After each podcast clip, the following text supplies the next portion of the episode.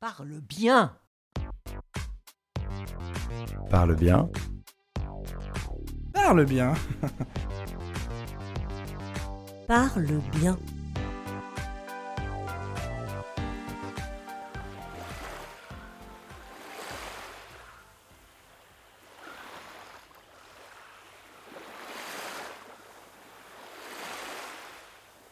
Bienvenue dans cette bulle de méditation.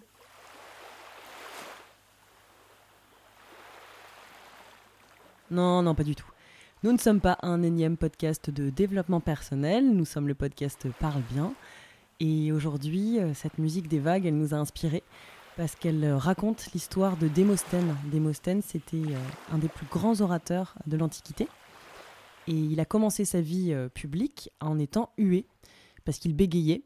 Il avait des gros problèmes d'élocution, il avait du mal à prononcer les R.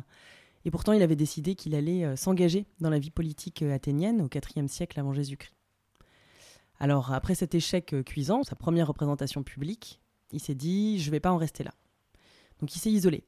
Pour ça, il s'est rasé la tête et la barbe, ce qui à l'époque était très mal vu, ce qui l'obligeait à rester enfermé et loin des regards pendant un certain nombre de temps. Et il a mis à profit ce temps-là. Ce qu'il a fait, c'est qu'il a mis des galets, des galets de la plage dans sa bouche, euh, pour travailler son articulation. Et puis tous les matins, il allait au bord de la mer. Et il récitait des textes ou il commençait ses discours face à la mer. Alors vous imaginez bien le bruit des vagues, il a fallu le couvrir, et donc ça lui a permis d'apprendre à projeter sa voix. Ça, Jacqueline vous en parlera tout à l'heure.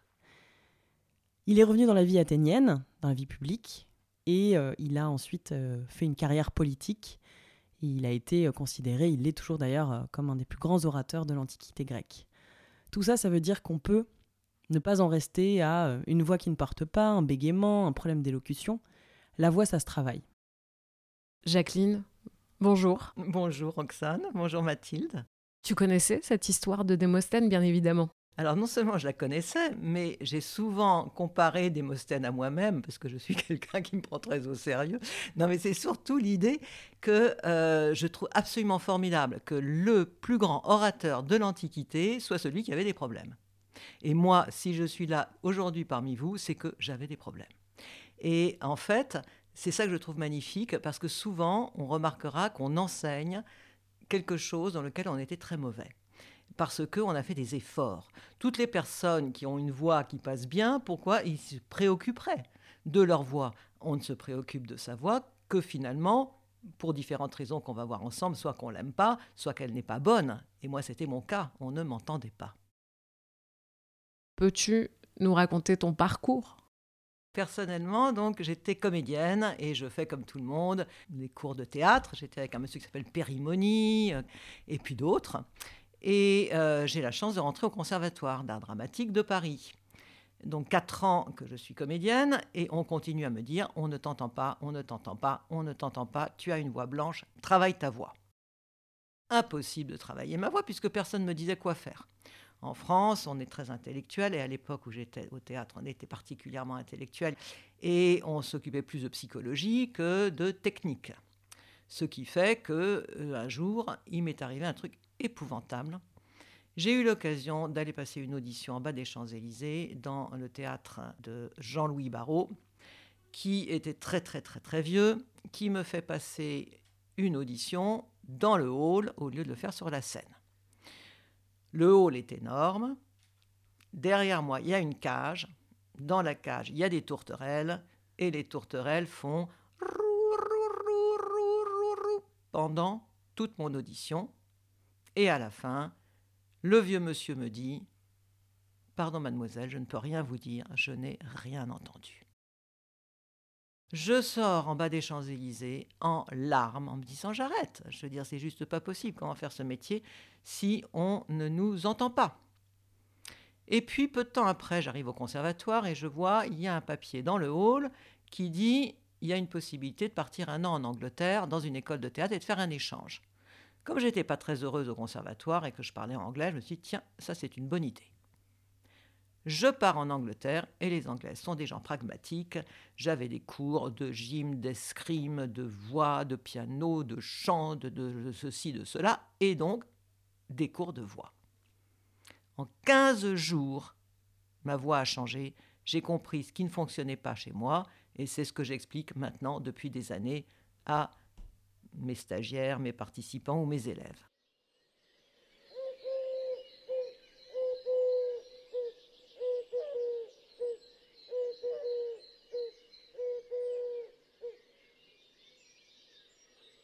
Qu'est-ce qui fonctionnait pas dans ta voix alors? Eh bien, comme souvent, c'était la respiration. Je respirais mal. Et tout le principe de la voix, c'est que l'énergie qui est derrière la voix, c'est l'air. Si je fais ah, vous entendez bien que j'ai mis un A sur du souffle. Donc si le souffle n'est pas au point, la voix n'est pas au point. Jacqueline, euh, Roxane t'appelle la grande dame de la voix. Je t'appelle la grande dame de la voix, oui. Ah bon? Mais en l'occurrence, on a la chance d'avoir euh, deux grandes dames de la voix, puisque Roxane est journaliste radio, elle est aussi coach vocal, et elle a commencé un diplôme universitaire à la fac de médecine qui traite des maladies sur les pathologies liées à la voix. Alors on va pas parler de maladies parce qu'on en a ras-le-bol, mais on va parler de ce qui fait mal. Et dans ce qui fait mal, euh, tu l'as un petit peu dit, parce que toi-même tu as employé les mots épouvantable, voix blanche, etc. C'est une grande douleur parfois que euh, d'avoir une voix qui ne porte pas, ou une voix qui ne nous ressemble pas, ou une voix qu'on n'aime pas. Comment ça fonctionne déjà, la voix? Alors, c'est ça qui a déclenché ce changement, c'est quand on m'a expliqué comment ça fonctionne. Donc nous fonctionnons comme un instrument avant. Dans un instrument avant, il faut de l'air. Et notre air, on doit le prendre le plus bas possible. C'est-à-dire que ma fameuse voix blanche, ma voix inexistante, venait du fait que je respirais du haut des poumons. Énormément d'entre nous, nous respirons mal pour la voix et d'ailleurs aussi mal pour la détente, parce que les deux sont liés.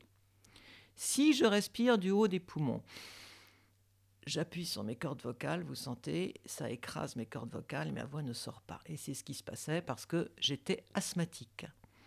Donc, à l'âge de 3 ans, j'ai démarré des crises d'asthme et ma respiration était tout à fait haute et courte.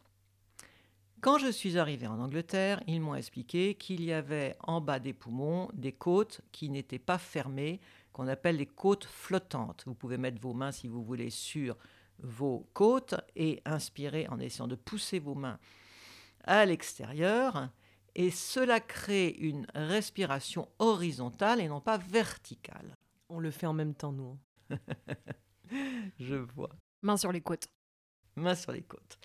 Et en bas des poumons, à la hauteur entre les seins pratiquement un peu plus bas, nous avons ici un muscle qui s'appelle le diaphragme. Les poumons bas, donc, qui utilisent ces côtes flottantes, que les Anglais appellent réserve des côtes, rib reserve. Ces côtes, quand elles s'ouvrent vers l'extérieur, donc à l'horizontale, font que le diaphragme descend. En descendant, le ventre s'avance. Donc on dit respire du ventre. On n'a jamais respiré du ventre. On respire des poumons, des poumons bas.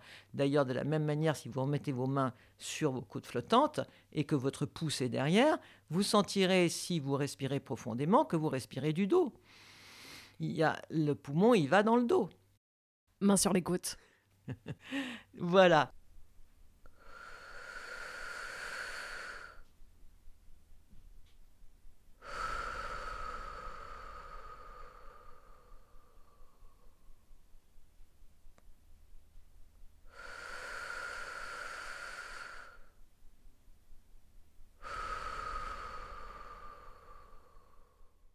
Donc, première chose très importante, respirez le plus bas possible et respirons de cette façon horizontale. En fait, on réfléchit, c'est un accordéon. Vous ouvrez, vous fermez l'accordéon, c'est ça l'arrivée de l'air. C'est aussi là-dessus que va se reposer et où il y aura la force. L'énergie, elle vient de là. Cette partie du corps, le ventre, est essentielle dans tous les pays asiatiques. Les Chinois appellent cette partie du corps le tantien. Les euh, Japonais appellent ça le hara. Quand on fait le ha des arts martiaux, ça vient de là. Hein. Et à mes élèves, je fais faire le rire de Hulk pour sentir donc ce diaphragme qui bouge. Je vous fais rire. Mais oui, mais Ara, comme Harakiri aussi ou pas? Mais bien sûr C'est dans le ventre qu'ils mettent le sabre. Et Jacqueline, le diaphragme, est-ce que c'est. Tu, tu l'appelles Jacqueline C'est à cause. Jacqueline Elle commence bien. Euh, Jacqueline, le diaphragme, c'est bien ça qu'on sent aussi quand on a le hockey. Oui, absolument. Il est coincé, effectivement. Oui, oui. Et qu'est-ce qui se passe après, euh, au-dessus du diaphragme? C'est quoi la suite de l'histoire? La suite de l'histoire. À l'endroit des côtes flottantes, en bas des poumons, on a des muscles, ce qui fait que petit à petit aussi, on peut réguler son air. Là, j'appuie petit à petit sur mes muscles et j'en ai de plus en plus et je peux aller jusqu'au bout de mes phrases. Parce qu'un truc que vous avez déjà dû voir, c'est quand on lâche la fin des phrases et qu'on n'entend plus rien. On n'entend plus rien. Pourquoi? Parce qu'on n'a plus d'air. Donc notre air ici, on peut le réguler. Les chanteurs d'opéra eux, respirent encore plus bas que les personnes qui parlent, qui ont de la voix parlée, les acteurs. Les chanteurs d'opéra, ça leur fait mal dans les cuisses quand ils chantent. Pourquoi? Parce qu'ils doivent mettre tout l'air en bas du corps pour, et c'est ça la suite, qu'ils puissent monter librement le long de la trachée, rencontrer le vibrateur, pour parler comme un instrument de musique, et je vous expliquerai ce que sont les vibrateurs, et ensuite aller résonner dans trois endroits différents dont on va parler. Parle bien. Donc, qu'est-ce que c'est que le vibrateur? Dans notre instrument de musique vocale, c'est les cordes vocales. Les cordes vocales, c'est pas des cordes, c'est des bourrelets cartilagineux qui battent, qui battent, qui battent, qui battent comme les ailes d'une mouche à cet endroit-là. Et je ne peux pas faire grand-chose, enfin en fait je peux rien faire du tout volontairement au niveau de mes cordes vocales à part bien baisser mes épaules. Dès que j'ai une tension dans les épaules, ça rentre et ça fait coincer la voix en arrière. Donc ça, c'est toujours très mauvais. Donc toutes les tensions du corps sont mauvaises pour la voix. Donc bien relâcher pour que tout ça se détende. Si jamais vous n'avez jamais vu nos cordes vocales en action, nous vous invitons à aller sur YouTube et à taper cordes vocales. Vous verrez des cordes vocales fonctionner. Euh, vous verrez des cordes vocales qui vibrent avec l'air qui passe et vous verrez le son se former. c'est très impressionnant. Et alors souvent les cordes vocales masculines sont un peu plus épaisses, celles féminines un peu plus fines, et ça joue aussi dans la qualité de la voix, ainsi que par rapport au moteur, j'ai envie de dire, de la respiration plus on a un grand torse et plus on a de l'air, souvent plus on peut parler fort. En tout cas, mieux on remplit, plus on peut parler fort, plus on a d'air. Alors que si on n'a pas beaucoup d'air, on est tout petit. Après, il y a des personnes toutes petites qui ont des super voix. Hein. Je pense à euh, Zizi Jean-Mère hein, ou des gens, euh, des euh, qu'est-ce qu'il y a comme plus actuel Moi, je pensais à une soprano Sandrine Pio, tu sais. Je sais pas si tu vois. Oui. C'est de la voix chantée. Ah, c'est pas pareil. Oui, mais quand même, si, si, ça donne de la force, le fait d'avoir ou Jacqueline, qui est très mince et qui a une voix qui porte bien. Hein. oui, mais je suis pas un petit, euh, un petit gabarit. Alors, Isabelle Huppert, elle est toute petite, elle est toute mince, par exemple. Bon. Euh, voilà, donc je recommence. Moteur, respiration la plus basse possible. Vibrateur, corde vocale. Et ensuite, la voix va résonner tout comme dans un instrument de musique. Et on a trois lieux principaux de résonance. Alors j'ai un peu divulgaché ce que je voulais dire, parce qu'à votre avis, combien de voix parlées on a? Trois. Trois Trois. Trois. Lesquelles, les filles? La voix de tête, euh, la voix de ventre et l'intermédiaire. Alors, on va être beaucoup plus simple. Médium, voix normale, je te parle en médium. Aigu et grave, tout simplement. Voilà. Donc, ces trois voix, nous l'avons tous. Tout le monde peut avoir les trois hauteurs de voix. Médium, grave, aigu. Les problèmes de voix viennent de deux raisons majeures. Quelles sont ces raisons, Jacqueline? Alors, la première, donc, c'est je respire pas assez, je n'ai pas assez d'air, donc l'air se projette pas beaucoup. Et donc, il n'y a pas assez d'air qui arrive, c'est le problème que j'avais, voix blanche, non timbrée, je n'utilise pas mes résonateurs. Deuxième raison pour laquelle on a une mauvaise voix, entre guillemets, c'est qu'on est bloqué dans un de ces résonateurs. Par exemple, j'ai une voix nasillarde, j'ai la voix qui vient du nez. Ça, c'est quand on a trop de résonateurs dans le nez, c'est ça? Tu utilises trop le résonateur du nez. Donc, on va parler maintenant de ces trois voix. Parle bien, parle bien. Parle bien. Donc la voix la plus importante, c'est le médium. Quand l'air remonte, l'air va résonner en premier dans la bouche. Bon, mais si je parle comme ça, vous entendez, là, ma voix, elle est complètement dans la bouche. C'est dommage que vous voyez pas, parce que l'image est très sympa aussi. Donc, quand je euh, parle français, c'est une langue, on en parlera peut-être tout à l'heure, qui est une langue labiale, c'est-à-dire qu'elle est particulièrement articulée au niveau des lèvres. Donc, mon son doit arriver beaucoup plus devant et donc utiliser les résonateurs autour de la bouche. Et donc, je vous fais la différence entre une voix de bouche et une voix qui utilise ce qu'on appelle en théâtre le masque. Ah. Et là, je suis en train d'utiliser aussi mes résonateurs de devant.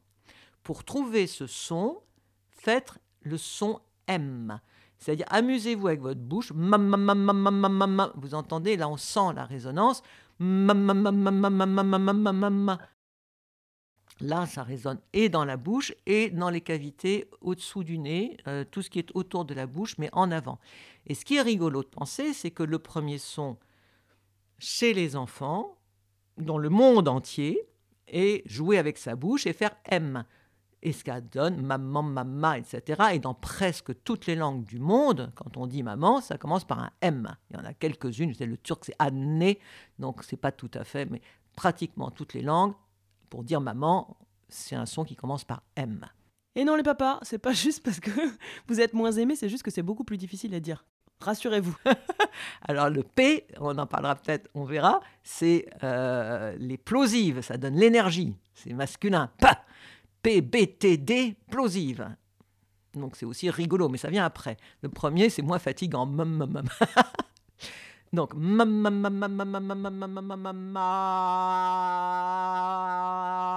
là, vous vous amusez. Et là, tout d'un coup, bah, la voix, elle est projetée. Elle est projetée pourquoi Parce qu'elle est reliée au moteur qui est le souffle et à la sortie. Il y a en bas, il y a le combustible, voilà, si vous voulez, et en haut, il y a la sortie, le pot d'échappement. Donc ça, c'est ma voix normale et c'est la plus importante à trouver. Donc n'hésitez pas à faire des mama et à trouver votre voix. Ensuite, on peut aussi utiliser les cavités plus hautes, c'est-à-dire tout ce qui est sinus. En voix chantée, on va utiliser aussi le crâne, et ça, ça ne nous intéresse pas, mais si on mettait la main sur la tête d'une chanteuse qui chanterait un contrut, on sentirait une vibration. Donc pour trouver l'aigu, il est intéressant de faire le son N.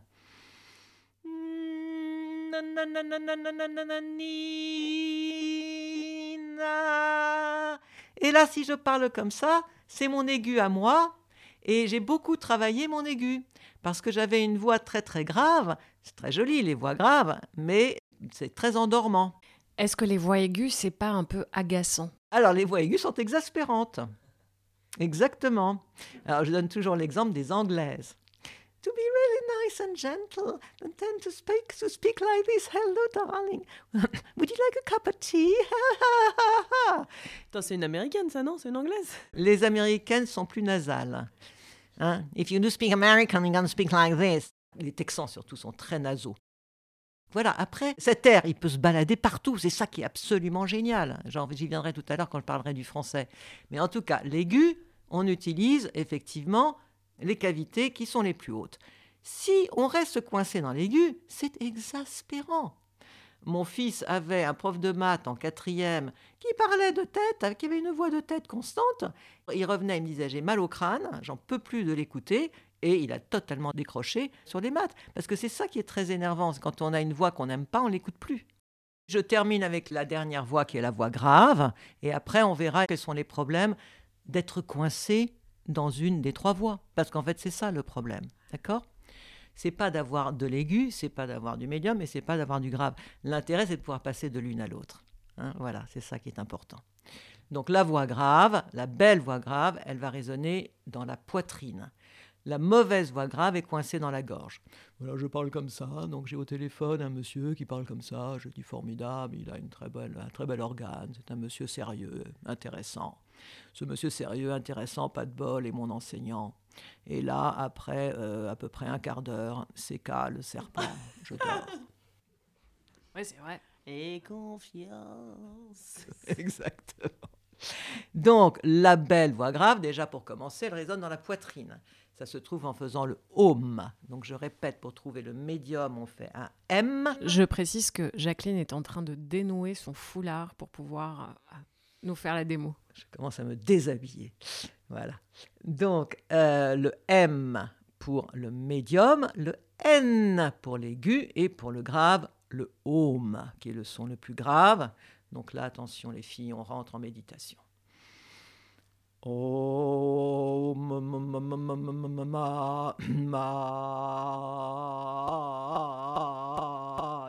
Voyez, quand je tape sur ma poitrine, ça va résonner dans la poitrine. Voilà. Donc, on est là dans une voix très grave. Clairement, si je reste trop longtemps dans une voix grave, ça ne fonctionne pas. Si je reste coincé dans ma voix aiguë, c'est agaçant parce que ça porte beaucoup plus loin et que c'est des fréquentes agaçantes. J'ai envie de dire que le grave est rassurante, hein, rassurante et euh, quelque part endormante. Si vous utilisez un podcast euh, de détente pour vous endormir, c'est rare euh, que la personne qui fasse le podcast ait une voix aiguë. Hein. Il aura une voix très grave pour vous amener tranquillement vers le sommeil.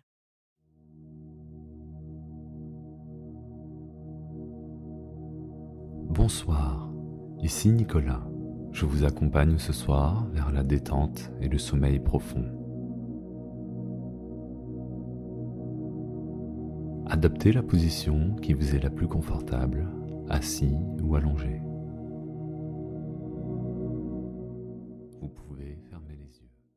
Par contre, quand on fait du crossfit, vaut mieux une voix aiguë. Voilà. Et puis quand on appelle quelqu'un dans la rue, parce que l'intérêt de l'aigu, c'est que ça porte. Si vous voulez attraper un taxi, vous n'allez pas faire taxi, vous allez faire taxi. Si vous appelez, vous voyez un copain, une copine dans la rue, ouhou Voilà, c'est beaucoup moins fatigant, ça porte loin et du coup, ça se fait automatiquement. Voilà. Donc, le conseil est, quand vous parlez, surtout dans la voix, on verra tout à l'heure qu'on appelle publique, peut-être pas privée, passer d'une voix à l'autre. On est dans le cours de la conversation normale, on part dans son médium, c'est la voix la plus courante. De temps en temps, on met une pique dans l'aigu parce que ça réveille. Et puis on est sur quelque chose d'extrêmement important, dans lequel on veut donner de la gravité, dans lequel on aimerait avoir de l'écoute. On y rajoute des silences et on va prendre son grave. Tu conseilles aux auditeurs, aux auditrices d'expérimenter ces trois voix, d'aller les découvrir. Mais bien sûr, l'intérêt c'est de jouer avec ces voix. À mes élèves, je les fais marcher en faisant des bruits dans tous les sens. Alors on commence par faire des résonances de bouche pour faire bouger euh, tout ce devant. des bruits de mobilette et des choses comme ça pour bien trouver ce son qui va vibrer au niveau des lèvres. Et puis ensuite, je les fais jouer. Voilà, jouez avec vos sons, amusez-vous. Alors l'idéal, c'est la voiture ou la mobilette. Donc à la fois jouer vous-même avec votre voix, dans votre douche, euh, dehors, c'est souvent dehors que c'est plus simple. Vous êtes en train de faire du ski, vous criez dans la montagne, vous êtes à la mer, vous criez dans les vagues. Voilà, cette voix, il y a aussi un gros problème, je crois, qu'on a actuellement, c'est que on n'a jamais l'occasion de parler fort. Et puis que dès qu'on pense crier, dès qu'on pense parler fort, on pense à quoi? On pense à colère. Voilà. Et ça fait peur. Parce que les seuls moments où on sort vraiment sa voix, c'est quand on est en colère. Alors que, par exemple, j'avais fait des stages, je me souviens très bien, beaucoup de stages en milieu rural. J'ai beaucoup eu des mères dans mes stages, et les mères sont souvent agriculteurs. Des mères M-A-I-R-E-S. Exactement. Et les mères sont souvent euh, agriculteurs, et ils ont l'habitude de crier en passant au-dessus euh, la moissonneuse batteuse. Et parler fort dans ce genre d'environnement, c'est pas un problème. Si je parle fort tout le temps, c'est pareil, on verra tout à l'heure. Il faut aussi parler doucement, il faut aussi moduler. Le tout n'est pas que la voix sorte. Alors je termine juste pour faire sortir sa voix. Dernier truc, donc on joue avec sa voix le plus possible, si possible à l'extérieur. Et puis le truc formidable, lisez des histoires aux enfants. Parce que quand vous allez lire à vos enfants, à vos petits-neveux, aux fils des copains ou n'importe quoi, vous allez vous amuser, la toute petite voix du petit chaperon rouge, et puis vous allez faire la grosse voix du gros méchant loup. Et même si c'est exagéré comme je viens de faire en ce moment, ça vous permet de voir que vous avez d'infinies possibilités, et c'est là où tout d'un coup votre voix, elle va se dérouiller, elle va s'habituer à faire autre chose, et vous allez vous rendre compte que vous avez un instrument qui est beaucoup plus vaste que vous ne pensez et que la seule chose que vous faites, c'est que vous restez coincé dans une voie qui devient habituelle, qui devient entre guillemets la vôtre. Mais on en a plein des voix. On en a plein. C'est un très beau conseil que tu donnes parce que moi je suis souvent confrontée à des gens qui n'osent pas expérimenter avec leur voix alors que leur voix est leur outil principal de travail. Je pense aux enseignants, euh, je pense euh, aux gens qui font par exemple de la vente par téléphone. Euh, moi, je travaille beaucoup pour la SNCF avec les gens qui font les annonces dans les gares, dans un micro, etc. Et c'est des gens qui ne se rendent pas compte que leur voix est leur outil de travail. Et ils n'osent pas expérimenter. Et donc, lire des histoires pour enfants, je trouve que c'est un, super conseil parce que les gens vont s'autoriser à explorer leurs graves, leurs aigus. Et qu'il n'y a pas de jugement, parce que vous l'avez bien dit dans les autres podcasts, le gros problème de la prise de parole, c'est la peur d'être jugé. Donc on n'ose pas, c'est toujours la même histoire, qu'est-ce qu'on va dire de moi? L'enfant, il sera trop content, euh, il va être ravi de cette lecture du tonton ou de la tantine, et euh, il n'aura euh, aucun jugement sur vous, donc là, vous pouvez vous amuser.